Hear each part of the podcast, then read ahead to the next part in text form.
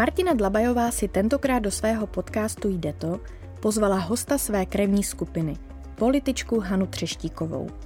Hana dělá politiku na magistrátu, ale je tak schopná, že může co nevidět zasednout kdekoliv. Navíc je multifunkční. Hana je totiž také producentkou, produkční a režisérkou audiovizuálních snímků. V našem podcastu se tedy dozvíte, jak bojovat na vícero frontách zároveň a víc toho celý. Tak se zaposlouchejte.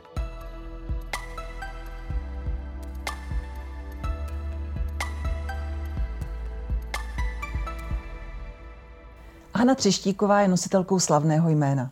Její maminka je přední česká dokumentaristka, tatínek architekt a spisovatel, bratr fotograf, ona sama je filmová producentka a režisérka.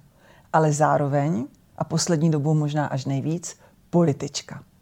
Místo starostka Prahy 7, zastupitelka a radní hlavního města Prahy pro oblast kultury a cestovního ruchu. Takže moje krevní skupina. A Hani, vítej. Ahoj, děkuji za pozvání. Hani, mě ani nepřekvapuje, že jsi se svým rodinným podhoubím uh, zaměřila na, na produkci a zaměřila si na famu. Ale ta politika mi s tím nějak nejde dohromady.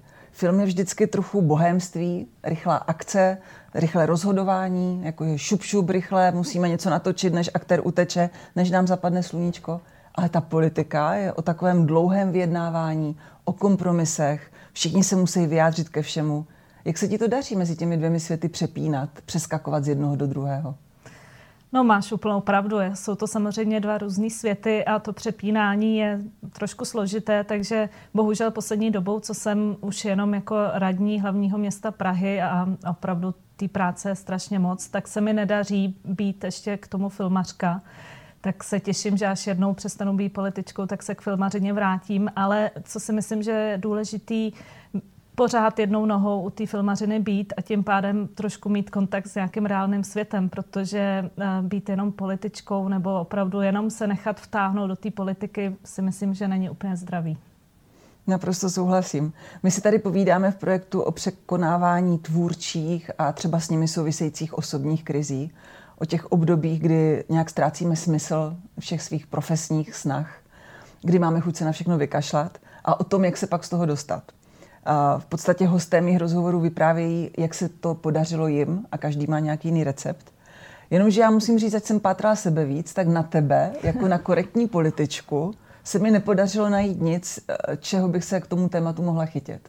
Jako možná to, že jsi byla přijatá na FAMu až na třetí pokus, možná to byl ten začátek takový, možná obavy ze srovnávání tvých snímků s maminčinými, protože to tam asi je, to srovnávání s rodiči. Vzpomeneš si na nějaký takový stav, kdy ti bylo jako opravdu ouvej, kdy jsi cítila, že jsi na dně?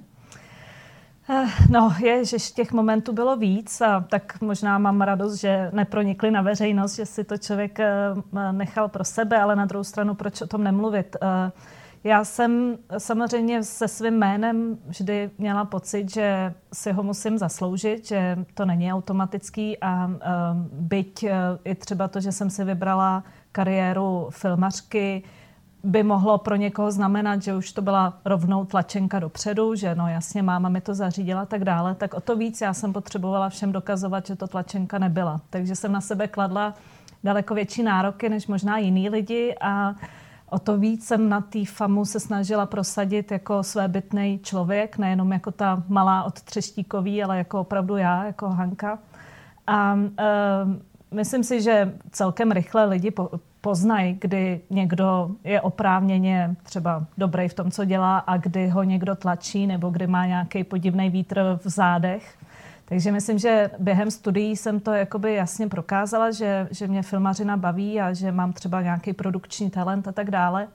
Ale pak, eh, když jsem se rozhodla nějaká léta po absolvování postavit na vlastní nohu a chtěla jsem vybudovat svoji vlastní produkci, tak eh, jsem sama sobě byla nejhorším šéfem, protože jsem si nenechávala vůbec žádný volný čas a um, na jednu stranu samozřejmě být sobě šéfem, to je jako hezký, člověk má ten čas si rozložit tak, jak potřebuje a nikdo ho nehoní, ale na druhou stranu vlastně úplně není jasný, kdy teda se pracuje, kdy se nepracuje a najednou se pracovalo i o víkendech a najednou vlastně jsem pořád sehnala a snažila jsem se dokázat, že, že prostě můžu mít svoji vlastní produkci. Do toho my jsme začali spolupracovat s mámou, což bylo vlastně takový podivný oblouk, že nejdřív já jsem co nejdál od ní a pak jsem se k ní tak jakoby vlastně vrátila. A tam se začalo zase prolínat eh, takový, jakoby, že jsme nevěděli, kdy jsme teda matka s dcerou a kdy jsme kolegyně a kolikrát jsem seděla při nedělních obědech a chtěla jsem prostě s mámou klábosy to věcech, s kterými dcery klábosy. Ale máma tam kolikrát eh, přinesla nějaký jakoby, pracovní téma a mě to, já jsem se snažila to nějak rozdělovat nebo najít tu hranici a to se nám nějakou dobu nedařilo a já jsem samozřejmě z toho už měla taky pocity, ono se to teďka říká vyhoření, no, tak uh, já jsem si to třeba tenkrát úplně tak jako ne, nepojmenovávala, ale myslím si, že jsem byla těsně před vyhořením ve chvíli, kdy přišla politika. Uh-huh, uh-huh. A co ti pomohlo se z toho dostat? No asi ta politika, ku podivu. Asi ta politika. Uh, asi to, že jsem uh, takhle, já jsem v politice samozřejmě nepřišla úplně jako slepák houslim, svým způsobem ano, ale bylo to, bylo to vyústění nějakého dlouhodobějšího procesu, kde já jsem se začala velmi zajímat o okolí kolem sebe. Že nejdřív eh, mě zajímalo, kdo bydlí u nás v domě, jak se s nima můžu skamarádit, pak mě zajímalo, kdo bydlí v našem bloku, dělala jsem různý sousedský večeře a tak dále.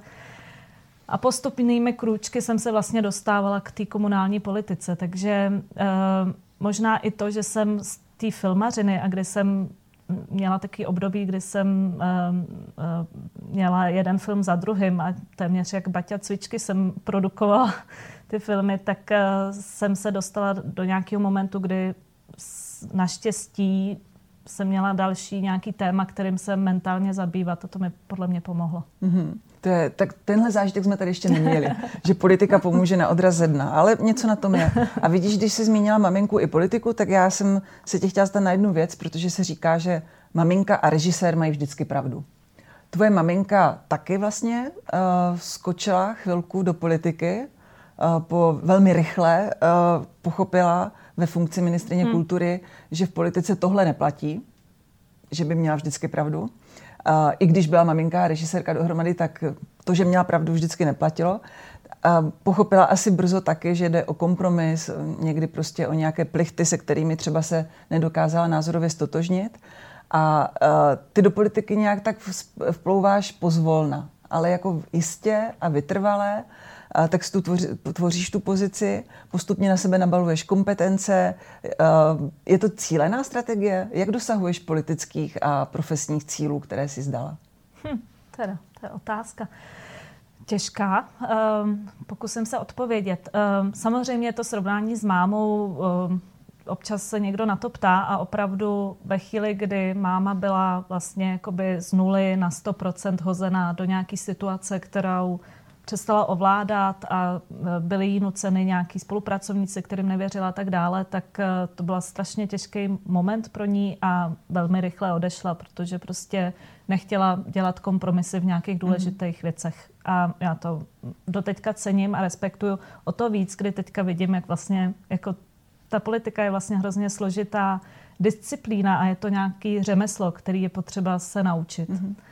A já jsem do toho vplula, jak si říkala, přesně jakoby pomalu, eh, vlastně mm, ne tak úplně cíleně. Mě na tom zajímalo, protože jsem se nejdřív stala radní pro kulturu v Praze 7, takže ve čtvrti, v který doteďka bydlím, tak mě spíš zajímalo vlastně jakoby pomoc té čtvrti, nějaká, jako, nějaká, nějaký osobní jakoby, osobní angažovanost tomu pomoct čtvrti, kterou miluju, v které bydlím. A naštěstí, nebo měla jsem štěstí, že um, jsem se rozhodla uh, spojit se s dobrými lidmi, uh, což tenkrát byla Praha 7 sobě, pak jsme se začali roz, rozrůstat na celou Prahu a uh, my jsme vlastně si hrozně sedli jako i přátelé a vytvořila se kolem toho taková skupina jako velmi pevných vazeb. Uh, a do toho nám přálo štěstí, že vlastně v těch prvních volbách, kterých jsme se účastnili, jsme uh, vyhráli velmi jakoby s pěkným výsledkem. To znamená, že vlastně to první období těch čtyřech letech na radnici Prahy 7 nebylo potřeba až tolik kompromisů třeba nebo vyjednávání s politickými mm-hmm. rivaly nebo nebo nějaké přesvědčování třeba někoho, kdo má trošku jiný názor a tak dále. Takže jsem měla čtyři roky na to se vůbec zžít s tou rolí s tou prací, zjistit, jak to funguje a byla to velká jakoby škola pro ten magistrát, který je úplně, mm-hmm. uh, to mm-hmm. je úplně jiný level. Mm-hmm.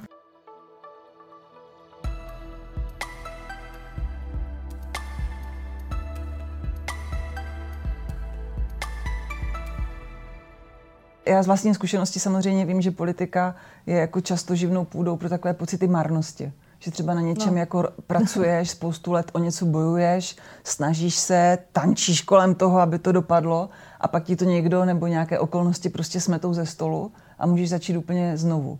Jak se s tímhle vyrovnáváš? Občas pláču. ne, no tak eh, no je to těžký. To je eh, to jakoby, eh, když člověk přichází ze světa filmu nebo celkově prostě filmařiny, kde mají všichni stejný cíl a chtějí prostě dotáhnout, ať je to film, hraný dokument, televizní, co já vím, festival, tak prostě všichni vědí, jako kam to chtějí dotáhnout a tak nějak jako spolupracují, zatímco v té politice jsou ty molekuly takový rozstřílený a, a vlastně kolikrát se ty cíle mění za pochodu a kolikrát se názory lidí mění za pochodu mm-hmm. a mhm. já třeba jakoby mám pocit, že furt jedu ve stejné linii, ale přesně jako e, snažit se reagovat na nějaký e, manipulace nebo nějaký prostě politikaření a tak dále je pro mě doteďka eh, hodně těžký a vím, že kdybych uměla překousnout některé věci a kdybych, kdybych třeba byla schopná větších kompromisů, tak by se mi ta politika dělala z nás. Mm-hmm. Mm-hmm. to mě už napadá deset dalších otázek, ale možná si je necháme na jinde, my jsme pořád jenom u té politiky. Ale mě teď napadlo, když jsem říká, že někdy prostě okolnosti ti zhodí něco ze stolu, tak my máme teď úplně jako zářný příklad a to je covid. Mm-hmm. A to ještě vlastně v té tvé oblasti, v oblasti kultury a cestovního ruchu, tak se musela vlastně jako potýkat vůbec s chápáním kultury a s tím, co ten covid s tou kulturou a s cestovním ruchem v Praze udělal. Že jo? Na jednu stranu si možná odpočinula, protože odpadly účasti na nějakých akcích, ale protože to sama vím, není to odpočinek, je to spíš, byly to prostě vidle hozené do nějakých tvých snah, do nějakého toho pojetí kultury.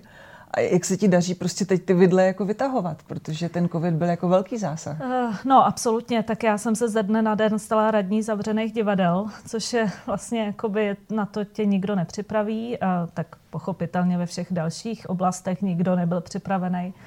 A Eh, najednou si musíš najít svoji roli, jakoby vlastně v té krizové situaci, kdy, eh, ale zároveň znova musím říct, že možná ta filmařina, která je o nějakých krizích, ne tak velkých jako světová pandemie, ale o nějaký improvizaci a rychlým jako nasazení a že člověk prostě má nočku, aniž by to čekal, jo, tak to prostě v sobě člověk nějak má a to, to mi určitě pomohlo na začátku.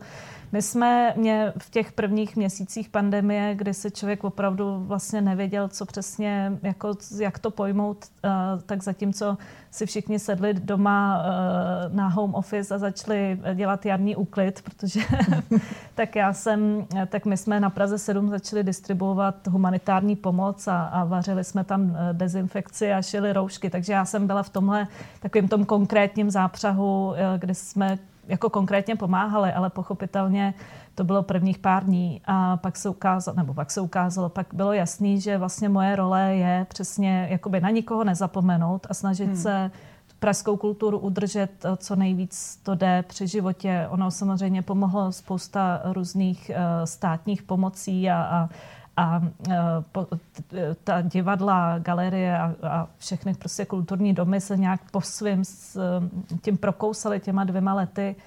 A ale jako mám pocit dobře odvedené práce v tom smyslu, že jednak eh, vypadá to, že v Praze zatím žádná kulturní scéna nezavírá, takže povedlo se jakoby přečkat ty dva roky.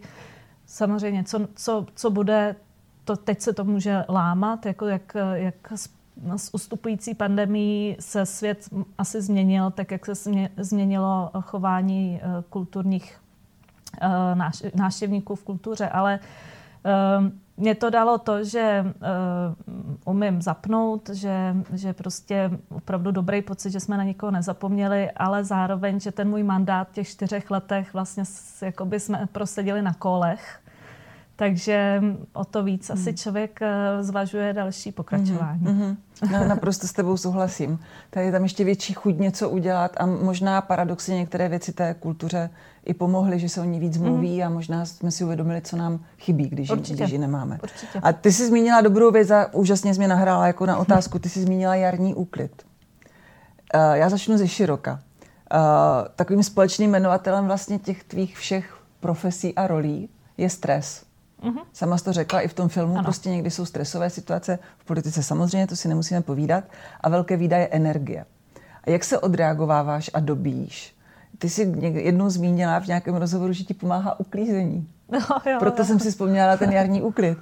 A já bych chápala jako cestování, asi výšky nahory, procházky, běhání, sklenička, bůček, cokoliv. Ale úklid, šurování?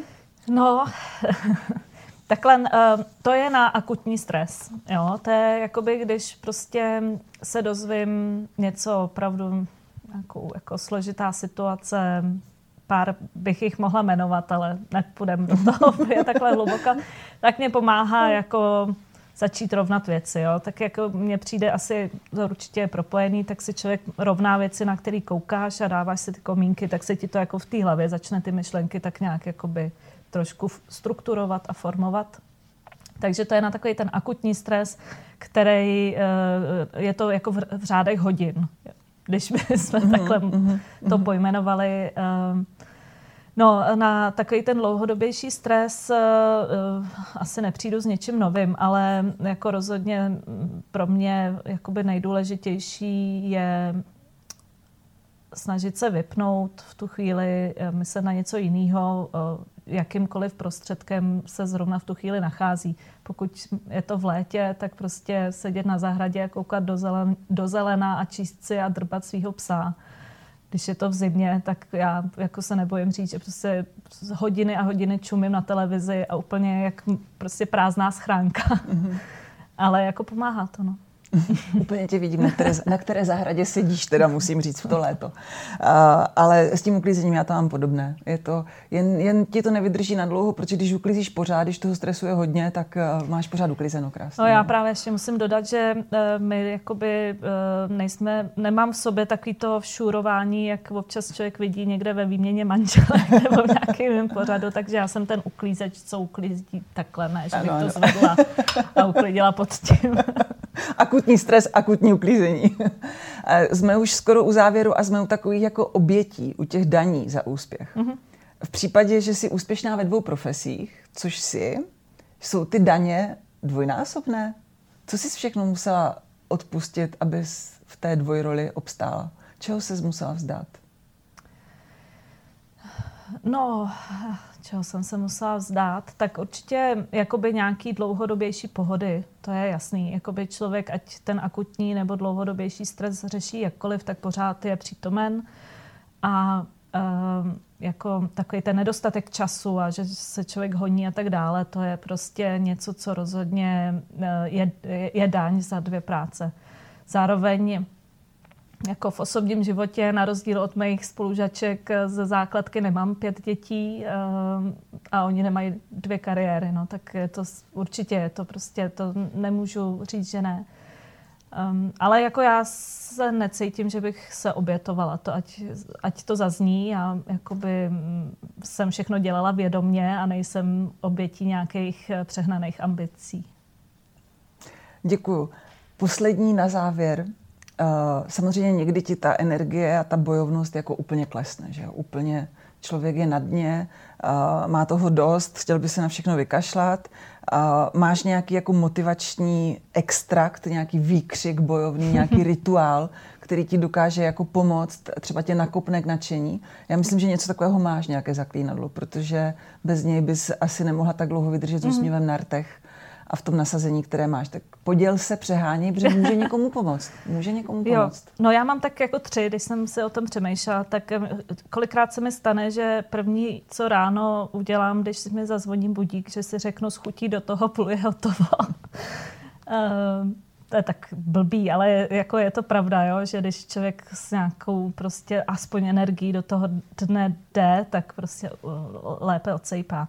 Další, co mám, je, že co mě nezabije, to mě posílí. To je jako teda heslo, který si hodně říkám. Mm. že, eh, když jsou nějaký prostě složitý momenty, hlavně v politice pochopitelně, tak, eh, tak vlastně já cítím za ty téměř 8 let, co jsem v politice, že je to strašná pravda, že vlastně eh, jsem, rozhodně jsem silnější, jsem zkušenější, prostě to ti nikdo nesebere, tyhle věci.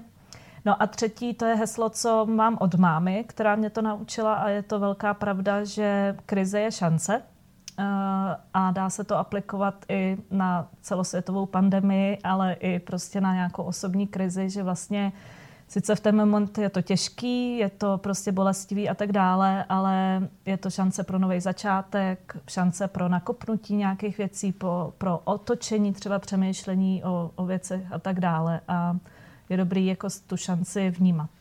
Moc krásné hesla, hned si je píšu. Myslím, že je budeme někdy často, občas v životě potřebovat. Děkuji moc, Haně, díky za rozhovor. Děkuji moc za pozvání. Poslouchali jste další díl podcastu, který je určen všem, kteří věří, že to jde. V rozhovorech Martiny Dlabajové s hosty, kteří už řekli jde to. Tak ahoj zase příště.